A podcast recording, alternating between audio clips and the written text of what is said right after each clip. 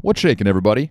Uh, I've got a very special episode of the podcast for you this week. Uh, it is the reason why I did not release a podcast last week. I was busy making my first ever trip to none other than Gamble Sands uh, up in north central Washington. Um, you know, you're going to hear me and my buddy Greg talk about Gamble for uh, probably a little over half an hour. Greg was one of the gentlemen that joined me for this uh, my first trip to what will very likely become the next spectacular destination links golf resort uh, in the western United States. Uh, so far, Gamble has just a single 18 hole golf course designed by David McLay Kidd, along with a 18 uh, putting course that you know is a couple acres large. Um, it's just really spectacular. I mean, again, I, I don't want to blow it. You know, I don't want to ruin Greg and I's conversation, but it was absolutely magnificent. Um, it was part of a uh, you know a three day golf trip. We we packed uh, four rounds of golf into three days. We did three rounds at Gamble Sands as it was all of our first time up there. So we really wanted to try to uh, um, just play the course as much as possible, learn as much as we could. We got a great contact up there. The director of operations, Brian, was very kind in sharing all kinds of information with us. Uh, he was even showing us where they have the upcoming par three course staked out already. He was giving us a tour and showing us the land that the second 18 hole golf course is going to be sitting on, where uh, he communicated to me that David Kidd says the land for the second golf course is even better than the land they used for the first one. And I'm not going to lie. Um, every day that I think about Gamble Sands, I like the golf course more and more. And I, I loved it in the moment as I was playing it. And uh, it's just a really, really cool place. And uh, I was really excited to get up there. I'm very excited to share. Uh, you know my experience and, and Greg's experience with you guys in this podcast, and also kind of wanted to give you guys a heads up that um, Golf Guide is going to be putting together a trip to Gamble Sands later this year. That is right. So you can join myself and uh, and a few others uh, for a small, intimate, and yet very, very awesome trip to Gamble Sands in October of 2019. So um, we are going to be going up on Thursday, October the 10th, and then staying through the weekend um, it was you know the 12th is Saturday, and then the 13th being on Sunday.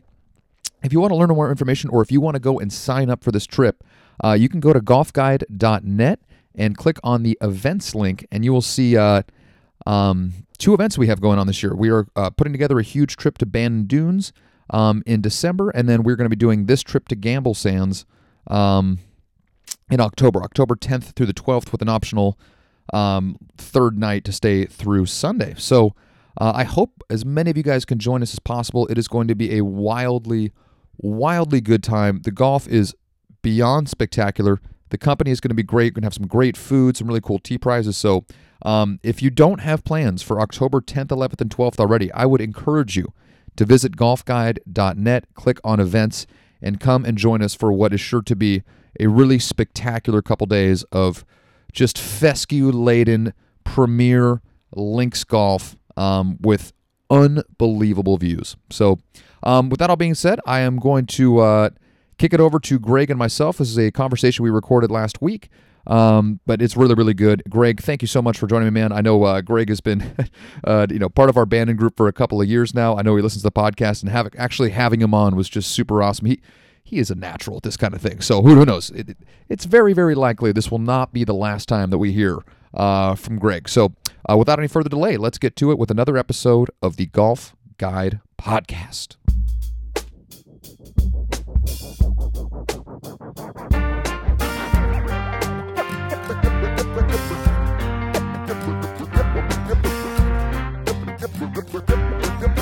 All right, ladies and gentlemen, welcome back to the Golf Guide Podcast. I am joined by a first time guest, although it is not a man who is unfamiliar with our program.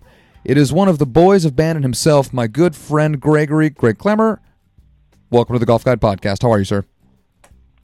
Long time listener, first time caller. but part of me really wanted to, because I'm not even sure if I said it right, but part of me really wanted to just throw like a French emphasis on your last name and say, this is Gregory Clemier. Uh, just, just, just to really divert anybody who really wanted to start stalking you on social media. But now, now they know you. Then now, you just you must suffer the consequences and be ready for the cascade of golf followers that are about to dawn upon your Instagram feed. Oh boy, I won't hold my breath. Oh yes, OC Duck. Okay. Um, with you. Perfect. Well, Greg, I am very happy you're joining the man. This we got. Um, so we have a really cool uh, episode of the podcast here this week. We're doing a little bit of a trip recap, um, something we've done for trips to Bandon in the past. But uh, you and I earlier this week got to go visit a golf resort that you and I have both had our eyes on for, I think it's fair to say, years.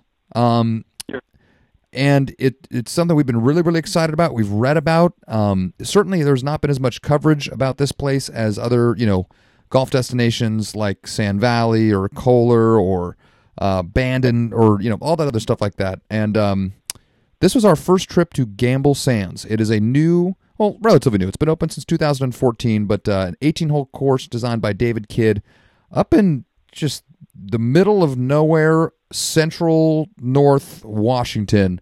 And Beautiful Brewster. Oh, beautiful, beautiful Brewster. And Greg, I have to admit, man, I feel like every hour that I've been away from that golf course, I find myself kind of liking it more and more. Like I loved it in the moment, but I feel like my appreciation of the golf course itself is actually increasing as I'm further and further away from it. Have you felt anything even remotely similar, my friend? It's not even just the golf course. The area in general is just different. Yeah. I don't know what it is. I mean, maybe that's why they call Montana like the Big Sky Country. It's Mm-hmm. not too far away. It's just there's something about it. It's different. Like it's it's bigger. It's clearer. The the, the blues were bluer. I mean, Well those, said. those listening that know me know that I'm a definitely a high desert fanboy, Mhm. and so I was I was in heaven heaven at this place. Yeah, I mean, so I, I guess that would be my, another question I have for you. Like, were you expecting like a high desert landscape, even despite seeing photographs of this golf course before we went up there, knowing it's a very linksy, it's all on fescue grass, but were you expecting it to be as to have as much of a high desert feel as it ended up having? No. No. No, I was not because you know this isn't a place that you stumble upon. You know, there's there's there's lots of great golf courses in Scottsdale and Florida and Vegas and places that you might be for business or something. But if you're going to Gamble Sands, you're going on purpose. Yeah. And you're you're putting in some effort to go there. And no, I I didn't expect that at all. There's so many apple and pear orchards right along the Columbia River Gorge there, and I thought it would be more just more grasslands, more agricultural and it really is a very gnarly place with the gorge, the 360 degree panoramic views, looking out over the Cascades, and on the other side with these steep plateaus and that, like you said, at best, the high desert landscape. Yeah, and, and that's the thing. Like as good as the golf course was, I don't think you can undersell how spectacular those views really are. I mean, and, and the thing is, the variety. I mean, whether you're looking down on the gorge on the Columbia River or you're looking up into like the the you know the, the hills above the golf course, they're both completely stunning, different, but both completely stunning, and just the Yep. scale, man. Just like you said, like it, it- Big Sky, Montana, like it just seems like you were in the middle of a billion acres of open land where it's like you can just you can see snow on mountains probably 80 miles away like it, it's just nuts how massive it is up there I've, I've kind of been joking with people. I say, look, pick whatever your favorite links course is, inject some steroids in it, and pick whatever your John Wayne, your favorite John Wayne movie is, and inject it into the set of that movie, and that's Gamble Sands. that is I think a lot of I think a lot of Californians, you know, people along the West Coast, Californians will be reminded of that the 395 corridor kind of Uh-huh. along the eastern areas around Mono or Al- areas like Bishop. Alter, Alturas, Uh, Bishop, you know, all those places up there. got it. And, and people in Oregon will be remi- reminded of the areas outside of Bend, like Terrebonne. Shout out to Madras, Prineville. I think those people would feel at home up in Brewster. Yeah, I, I I do not doubt that at all. And really, I love it when I showed up because for, for everybody listening, Greg actually got there uh, one night before I did, and actually was able to play one round of golf before we joined up with him in an afternoon. So you got 36 holes in the first full day of golf uh, for yourself at Gamble. I I joined you for the afternoon 18. And by the way, man, it is incredible how much course knowledge you were able to pick up in that first 18 holes. Looking back on it, and all the course knowledge you were able to share with me for that first 18 out there was not only wildly valuable, but it's also really impressive. If uh, th- you know, if the world of finance does not work out for you, I think you have got a really nice career as a caddy ahead of you, my friend. well, hitting the ball everywhere helps. Yeah, Uh, and, that's true. and also being being being paired with uh, two nice gentlemen that had already been there for four days helped as well. Yep. So I'll take it. I'll Yep. take it. But that's yep. you know. Absolutely no, and that that's things like uh, when somebody asked me, I admittedly I stole your quote, which is exactly what you just said, and that after thinking about it a little bit more, I kind of think of Gamble Sands basically is very similar to Old Mac at Bandon in the fact that the fairways are massive, the greens are huge, lots of wild, cool undulations um, in the fairways, you know, lots of wild, cool shots that you're hitting off the tee. But then maybe the atmosphere there, you kind of put in like a little bit of a Silvies Valley Ranch kind of you know rural vibe to it. That's kind of a little more cowboy. And then It's cowboy. it's cowboy, and then I'm telling you, man, the first thing that happened, I I pull up in the parking lot, I get out of the car, and what do I see? An effing tumbleweed blowing across the, across the parking lot. I was like, where am I? I don't know, but this is awesome. And Not, uh, not, in, uh, not in Chico anymore. no, no, and uh, no, man, it's like it's like Old Mac and Silvies Valley Ranch fused together on the set of a John Wayne movie. You could not have put it any more perfectly. I, that, that's exactly exactly what it felt like uh, for me. That so You yeah, got it. I mean, yeah. the, the fir- first impressions of this place. I mean, the size. First of all, at what is it, 600 acres for this golf course? Mhm.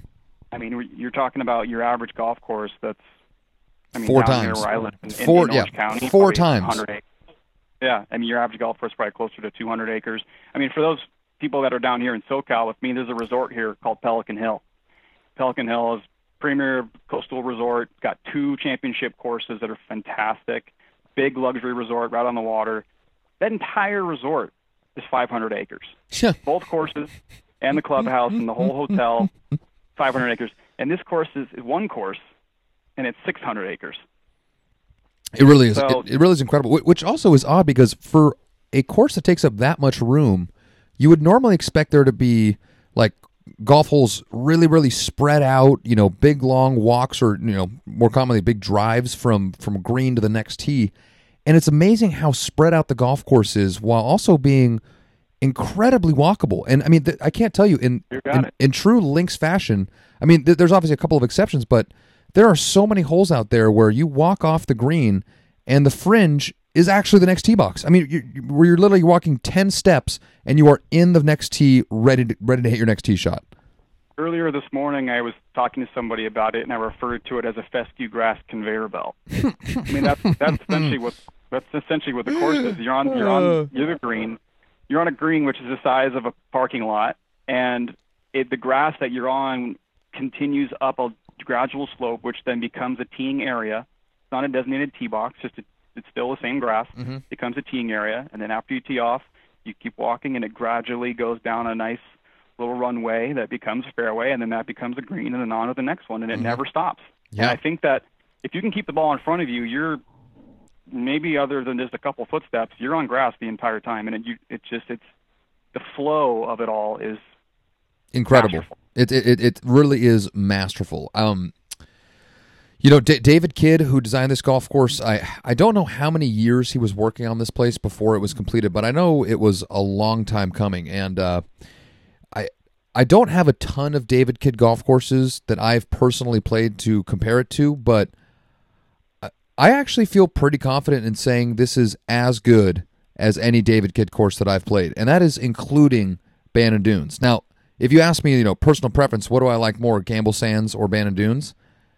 I'm not sure what my answer would be. I might lean towards B- Bandon, I think, but the fact that I'm really considering it and and and have to give it a second thought at all is testament enough that like this place is special. it is special. And he David Kidd himself has gone on the record and saying that he thinks that the fescue grass at Gamble Sands is the best fescue grass he's ever seen. I, I would agree. I, I, best in the world. w- without hesitation, I will already say that the fescue and the course conditions there um, are as good, certainly as good, and likely better than what we what we've played at Bandon, um, which is crazy. That that is a crazy statement to say, and I do, I don't feel like I have to hesitate at all in saying that. And our uh, our friend Brian, who is a um, uh, the director of ops up there, who kind of showed us around and um, was yeah, yeah was really really generous with his time and helping us you know get up there. You know, he's like, hey man, I'll put these these conditions you know up against any golf any fescue golf course that lets you take a card on it. And I was like, you know what? It's kind of funny because like if you just compare it straight up with other, you know, the top, you know, the best, most well manicured fescue golf courses, it's right there on top of it. But none of those are letting golf courts, golf carts, just shred everything up. And the fact that they do allow carts out there, it's not purely walking only, and it's still in as immaculate shape as it is. Like, you got to tip your cap to the maintenance crew out there because they are doing a masterful job.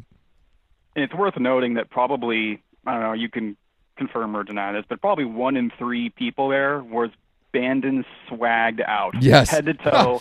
so this this place this place it felt like a bit of a pilgrimage if you're a links golf junkie. Yes. To where you know you got your you got your gear on and you're looking at everyone else saying, "I there's a reason why I'm here. Yeah. There's a reason why we're both here. We, we both know it." It's it, just like you and I, the people that are out there that have made the journey, because again, it's not close to anything. I mean, like, but- but just like Bandon, but I don't know, like, in your opinion, what is more remote, Gamble Sands or Bandon Dunes? I think it's Gamble Sands because it, I thought about this actually because if you're willing to pony up, you can get a flight into Coos Bay in your half hour drive to Bandon. Yes. And that flight's coming direct from the SFO. Mm-hmm. You're not doing that at Gamble. No. You're, I mean, and that's a testament to David Kidd for just knowing his audience and executing his vision because for me coming from SoCal, I'm flying three hours, I'm Ubering to the airport. You're driving four hours over the Cascades along the Columbia River. and I know I can I know that you and I were both able to accomplish playing 18 holes out there with one ball Mm-hmm.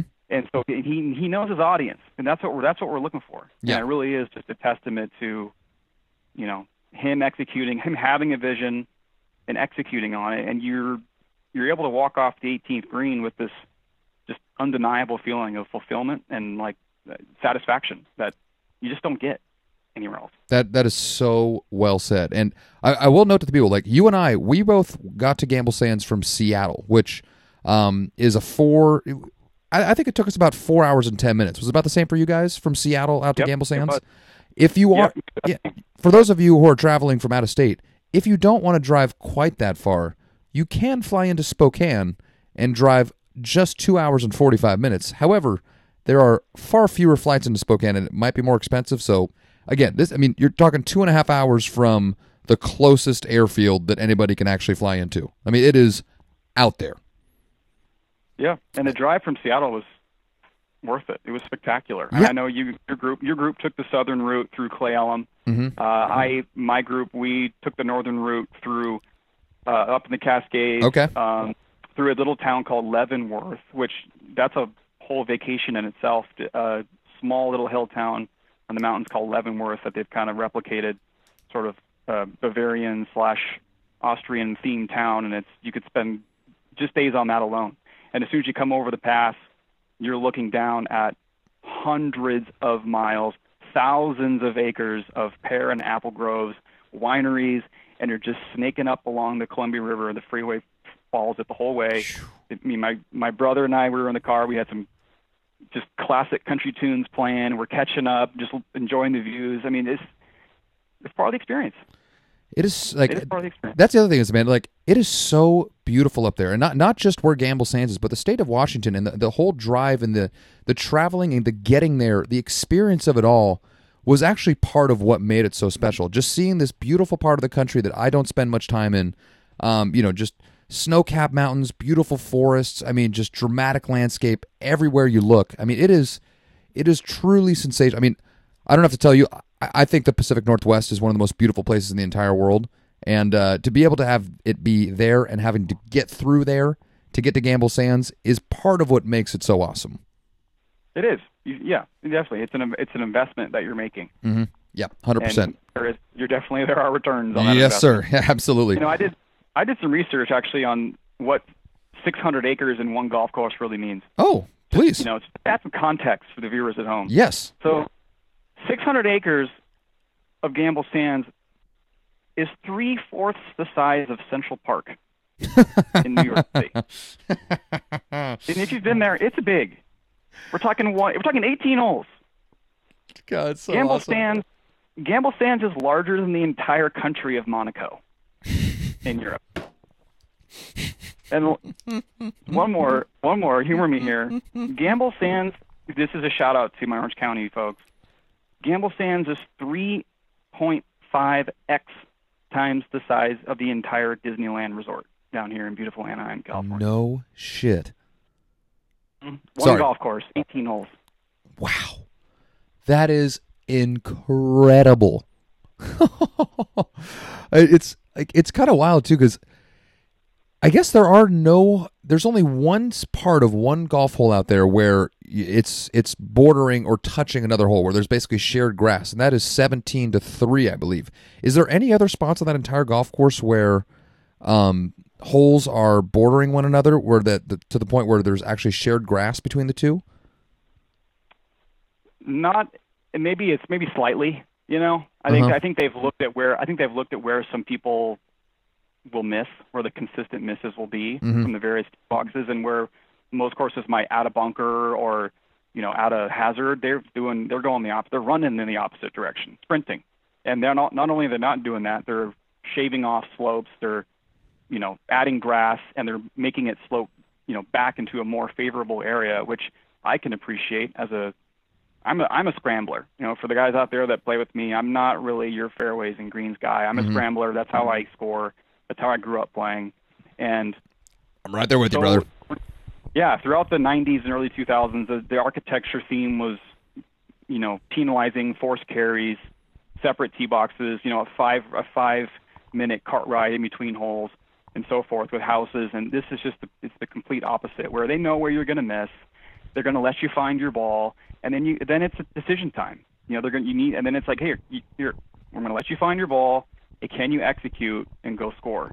Which I just completely appreciate in a design design facet. Absolutely. And you know what? I think it's about time that you and I start really nerding out on this golf course. So, um, to, to, to, to that same end, I, I think what was so, you know, one of my favorite things about Gamble Sands, the golf course, was, you know, before we even played there, we heard David Kidd in a number of different interviews talking about how he wanted, you know, mid to high handicappers to have their all time best score here, which in in one way, you know, you kind of interpret it as, oh, well, maybe it's an easy golf course. Um, you know, if he wants mid and high handicappers, you know, yeah, maybe he's just making an easy golf course, and I hope that's not why people are, love it because you know it's easy and it's easy to score on.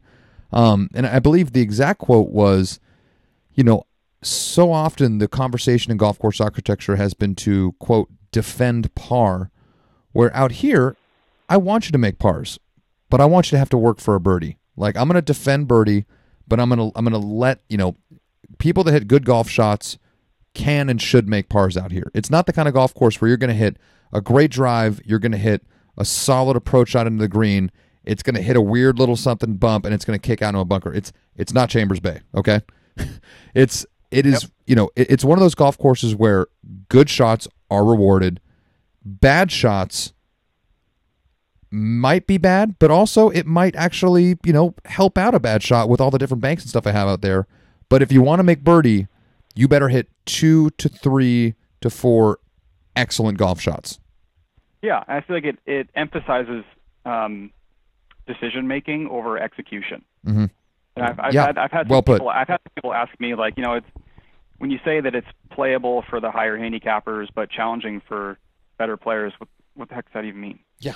And I think what it really means is is you can literally play this golf course with a wedge and a putter. I mean that's a factual that's I mean let's just get that out there. That's a factual statement. If you have a wedge and a putter, you can play this golf course. It goes back to that would be really fun to do by the way. Yeah, it would be really Uh, fun to do. goes back to my- it goes back to my comment of being the fescue grass conveyor belt with just just connect, connected grass the entire way. But but really, what it means is if you are presented with a shot, every single shot on the golf course, with of course the um, exception of a few, every single shot on the course is going to allow you essentially a sure thing, a bailout. So if you're not confident in your shot or pulling off a shot, you can pull out a mid iron or even a putter from 100 yards or so because it's so firm and Mhm. fast, and you can you can take your luck, you you know, uh, take your chances at luck, and hit a something running up by the green, knowing that you're not going to lose your ball, you're not going into a hazard, and you're not going to run up your score, but you're now at the mercy of the slopes. So it's pretty much impossible to guarantee where your ball is going to end up right. but you're taking the sure thing and you're taking kind of the, say the safe way out.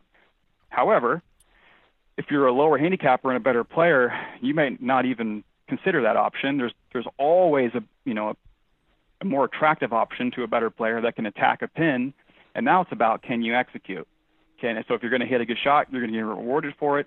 If you don't, you're not, and then you're going to be scrambling to save par, save bogey. So you could realistically have a higher handicapper walk through the first couple holes at even par, and a lower handicapper be two or three over. Thinking, Yeah. God, I'm swinging the ball, I'm swinging the club well, I'm two or three over, and this guy's this guy's beating me. So it it's the way that they force you to make decisions on every single swing without having to be scared of being penalized about the result and not executing perfectly puts you at ease out there and it makes it it's playable for everybody.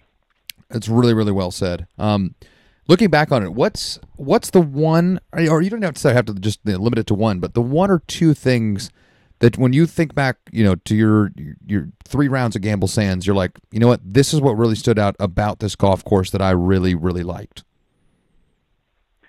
I mean, hole number 5. Hole number 5 is That thing is so crazy. I don't I, I hate to get too hyper specific for the folks that haven't been there. No, no, please. it's about as and I for the for the architecture nerds, I hate to maybe say that a t- sort of a template hole using the cape uh, the cape style is the best hole on the course, but I think it, it real I think it is Definitely the a cape- Definitely the. Cape tee shot, but also like I mean, because the thing is, the the tee at 17 out there actually has a very is almost more of a traditional Cape template. Um, it, it's it's it has Cape vibes to the tee shot, but it's crazy because like it's a Cape hole that you don't want to cut the corner on. You know what I mean? Like it's just yeah, right. it, it, it's so it's so crazy how much slope there is on that hole. Um, if if you try to describe it to somebody who's just listening and hasn't been there before, wh- how, what what do you think the difference is in elevation between the tee box and the green on what hole? Se- on, on, on number on number five? oh, number five. Oh, between the tee box and the green. Yeah, Um, uh, seventy feet. yeah, it's it's a lot. It's it's dramatic. But and it's it's the, the reason, just so the viewers understand or the listeners, the reason why I uh, I remember it so much, and like a few other holes, is that these are the holes where you can do anything. I mean, it's literally a 500 yard par four or something ridiculous. Yeah, 500 yards. It's yeah, that's on paper. Everything's sloping towards the green the whole Mhm. way, but where your drive lands and where it ends up, there's going to be about a hundred yard difference, and it's decision time from there. And I think it's just about as close to a perfect golf hole as you're ever going to find. It's I mean, you could play it a hundred times and never have the same shot twice. Jesus. Yeah, th- I mean it is really really incredible. I mean, whew, yeah, basically any whatever point in the fairway you land is going to dictate where it bounces to and how far it rolls out. And just you said 500 yards. I don't hit the ball especially far. I, I certainly hit it a lot farther at you know links type courses because I have a very low ball flight, so I get a lot of run. Um, especially the course like Gamble Sands with a lot of fescue. But you know, a 500 yard hole, I had nine iron, seven iron pitching wedge into that hole, which just feels kind of silly to even say out loud. But And worth worth noting that this golf course ran extremely fast compared to anything else most people are playing, but it's still early season.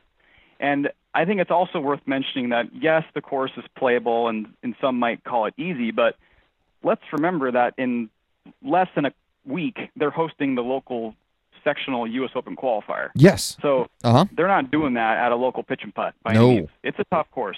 And it's going to get even firmer and even faster. And that's the thing, man. Is like, and you think you've played, you know, links like firm and fast before. I, I cannot emphasize enough how firm and fast this play. I mean, dude, it felt like you were walking on concrete out there. I mean, those fairways are and greens are so hard. I in three rounds out there, I did not see or I did not see a single ball mark on a green. No. Not a single No. one. And when it when the ball lands, it just has a different sound to it. Yeah, yeah, it's crazy, man. Um, what did you think about the par threes out there? I loved them. I I thought lo- they were diverse. They kicked they kicked my ass.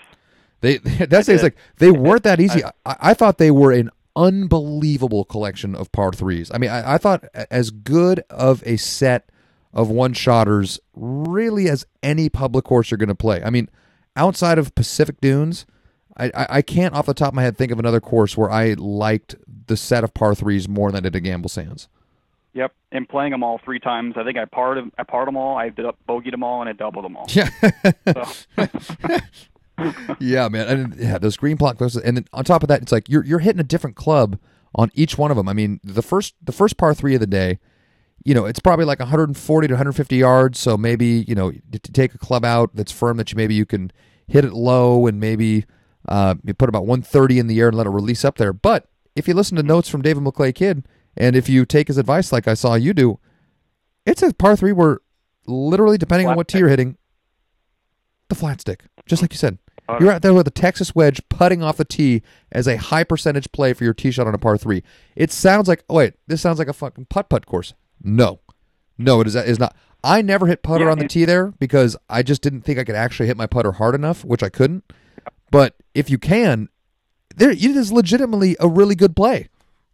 It, absolutely. It, it is awkward, I think, to swing a modern putter. We all have these fat, funky grips on them, and it's hard to, if you're going to literally take a full swing with it, it's hard to turn it over properly. Yep. So I had, I did struggle with hitting the putter. I tried it. It's, if you pull it off, it's definitely a great play. Mhm. But I guess more of the point is you might get fooled by the yardage, thinking, oh, it's 120, 130 something yards. I'm downwind, firm conditions. I'm going to throw a spinner wedge in there. Absolutely wrong decision.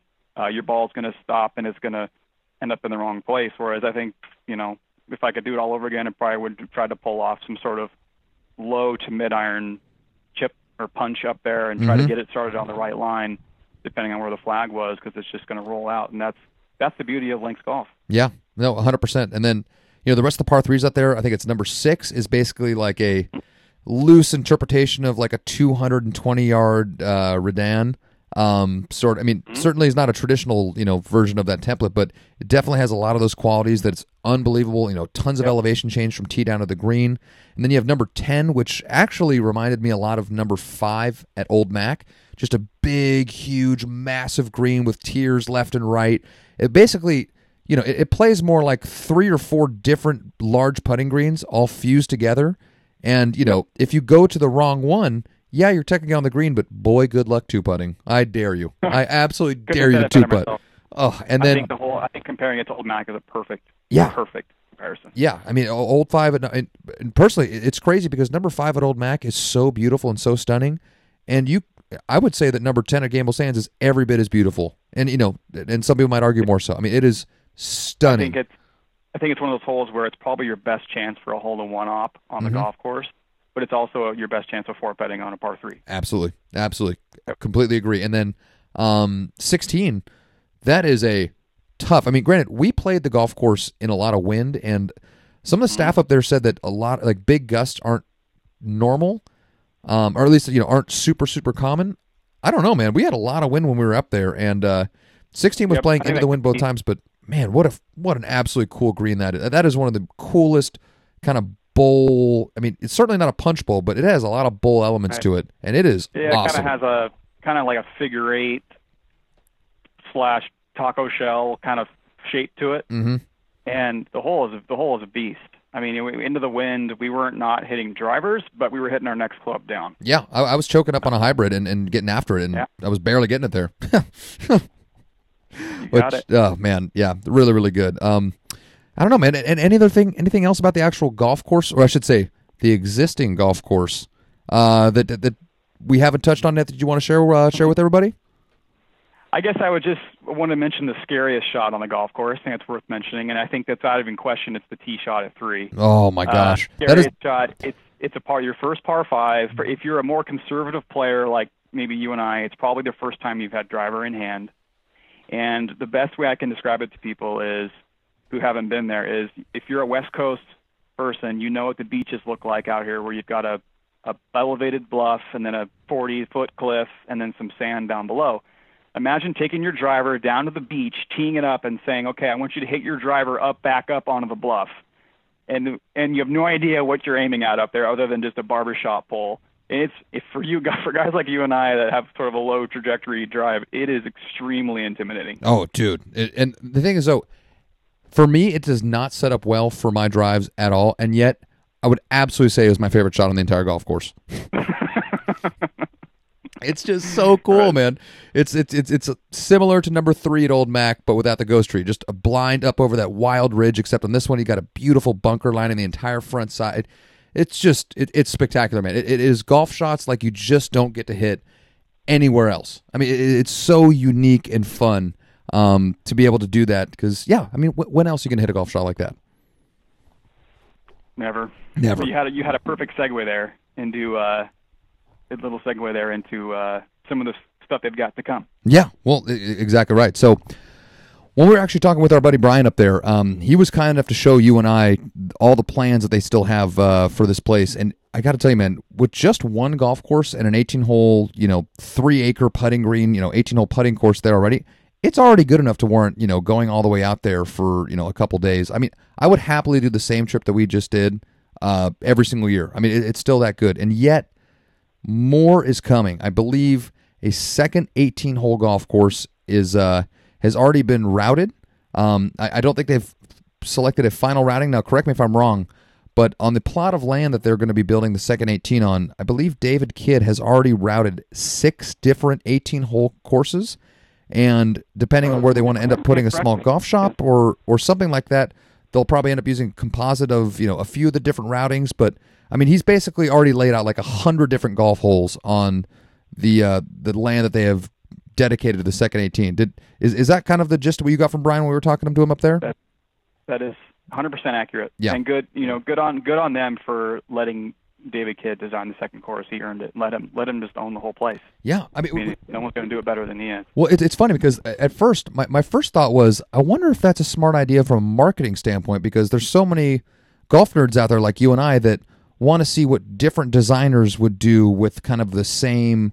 You know, you have this plot of land. I'd like to see, hey, what does David Kidd do with this? And then maybe what does Doak or you know, uh, or Crenshaw do with something? Hands. But yeah. but but the big thing is this second piece of land that they're they're going to be building the course on actually appears to be very very different from the land they built Gamble Sands on. So I think Yep. you're going to get to see what David Kidd does, also on sand, but with a totally different piece of land.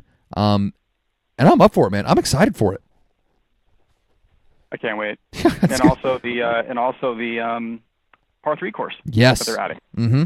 And the par three course is going to be very close. So where they currently have the restaurant and the golf shop, um, the par three course is going to be just down the hill, and I'm not, you know, just off a little ledge. I mean, we're talking what, 50 yards, 50 yards away from where the existing restaurant and golf shop is. You're going to have a really cool. He was saying that's probably going to end up being somewhere between 12 to 14 holes.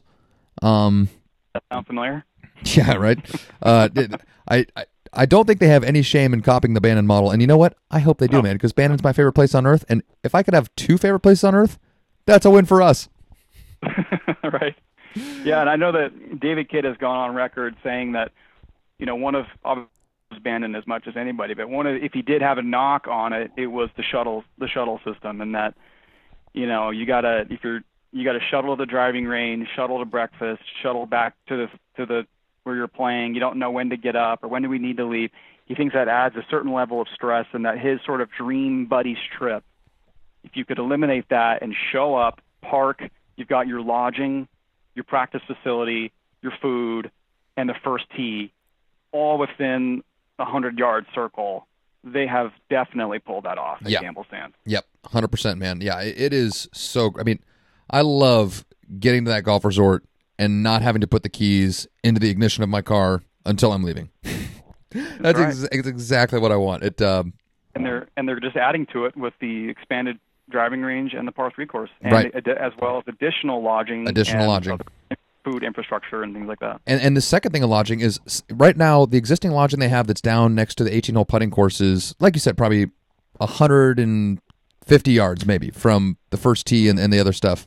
This new bit of lodging is going to be 20 yards, 20 yards away. So, so I mean like yeah, quite literally in a 150 yard you know line, every single thing at the resort, not including the golf courses, um, are going to be right there. And so it's just they've got a really special thing going, man. I, I am so over the moon excited. Not only that, just I'm excited to go back. I'm going back this year. Lucky man. Oh, And can, can we com- can we comment on the lodging briefly? Absolutely. I think they No, I- did, did a great job. I mean, they've they've got 30, I think it's 38 rooms, right? I, I don't. uh, I'm not 100 percent sure. I thought it maybe it might be 24, it might be 30, it, tw- somewhere between 24 and 38 rooms currently. Okay, sure. Uh, so a decent amount of rooms. They're brand new. I think they might be a year or two old. Mhm. I mean, they exec- executed these things to perfection. They're they're modern, but they have a rustic feel as well to kind of match the surroundings. All the rooms have high ceilings, fireplaces, walk-in rain showers. I mean, the finishings are top shelf, and I wouldn't hesitate to say, after thinking about it, that the rooms actually have the best views on the property. Yeah, 100 So percent. They, they, they didn't do that on the go, on the course. They saved the best views on the on the property for the rooms, and the 18-hole punch bowl style Cascades putting course, literally right outside of your back door. Yeah, And so to Kidd to Kidd's original dream of not having to drive and get into a shuttle like you would have to do at the punch bowl at Bandon, when you're you can get out of bed, pour some coffee or or a bloody, and you open your door and you take one step out and you're standing on the putting course with the best view of the entire property. isn't that so incredible? And I, I thought it was a really interesting tidbit when Brian was sharing with us is that it wasn't actually originally going to be a putting course. I thought it was fascinating that they were originally going to build it as a pitch and putt. You got it. Yeah. That is so wild. Like, because you know, I, I just assume like, oh, well, you know, they did a punch bowl Bandon. You know, David Kidd is Scottish. You know, he's very fond of the Himalayas putting course at St Andrews. That's an easy one. But to think like, man, it would have been kind of curious and kind of interesting to see what a and putt would look like there. Because I think it was you that noticed like there was like a little tee box up above the uh the, the Cascade putting course up there. Like, and when you asked him like, what's that about, and obviously he then shares that it was going to be a and putt. I wonder if at one day after they have two 18s, a par three course, and the putting course, maybe you know that's the way they really differentiate themselves from the other place. Like, you know what? We're actually going to have a super dope pitch and putt where everything's just 25 to 50 yards. Like, personally, I think that would be rad. So unbelievably rad. And if that if that putting course is your plan B, then you're doing something Yeah, right. right. That- Uh, and I get I love it because the more they do, the better. Because at a place like this, it feels a little bit. I mean, I, I had the you know pleasure of going to Bandon early on, and it does have that feeling of Bandon and from '99 to like 2004, where it was enough. It was just enough to be a game-changing experience, but you could tell that it was something special and that there was much, much more potential and something on the horizon. But very similar to Abandon, it's a destination resort, very remote. It's all golf, all day. With all due respect to the folks at Brewster, you're really not leaving to go do much else. No. And so you're there. You're there all day. And so and it's full of golf junkies, links golf junkies. And so the more that they can do to add to the experience through other things, um, like if you're tired and you don't want to walk 18 more holes, but you want a club in your hand, you got a practice facility, putting course, practice green, par three course. I mean, the more that they do, the more it enhances the experience, and you not having to leave the resort while you're there. Greg, that was so beautifully said. I feel like that's probably the most perfect way we could put a capper and an end on this podcast. I, that that was absolutely eloquently, perfectly said. I, it is a links golf paradise, and it's somehow it's not on the ocean, so all the sticklers out there may not say it's technically a links course, but god damn it, it is a awesome, fun, fescue laden links experience. It is so great. I oh, I'm already looking forward to going back, my friend. For all the listeners out there, clear your calendars, go to Gamble Sands ASAP. Yeah, that that is that is the move. And who knows? But depending on what your schedule looks like, my friend, maybe I will have to bring you back up as my uh, as you know my, my co-host of the uh, of our podcast. I, I am going to be going back up in October, I believe, from October 10th, a Thursday, through Sunday the 13th. I'm actually putting together a golf guide trip. Going to be filled with a bunch of our buddies from the Bandon Dunes trip, uh, and as well as a couple of Golf Guide podcast listeners uh, and readers of the magazine. So, any of you listen to this, if you want to come join myself and who knows, maybe possibly Greg later this year at Gamble Sands, October 10th through the 13th, get at me. I would love to see you there because it's going to be awesome. Oh, really, really awesome. Oh, Greg, th- thank you so much for doing this, man. This is uh, I- I'm really stoked that I got to share the last couple of days with you. It has been, it, it was fantastic, and uh, yeah, man, I'm, already looking forward to doing it again. It was one for the ages, man. Memories, memories for a lifetime, and uh, it's been my pleasure. I appreciate it. Absolutely. All right. Well, thank you, brother.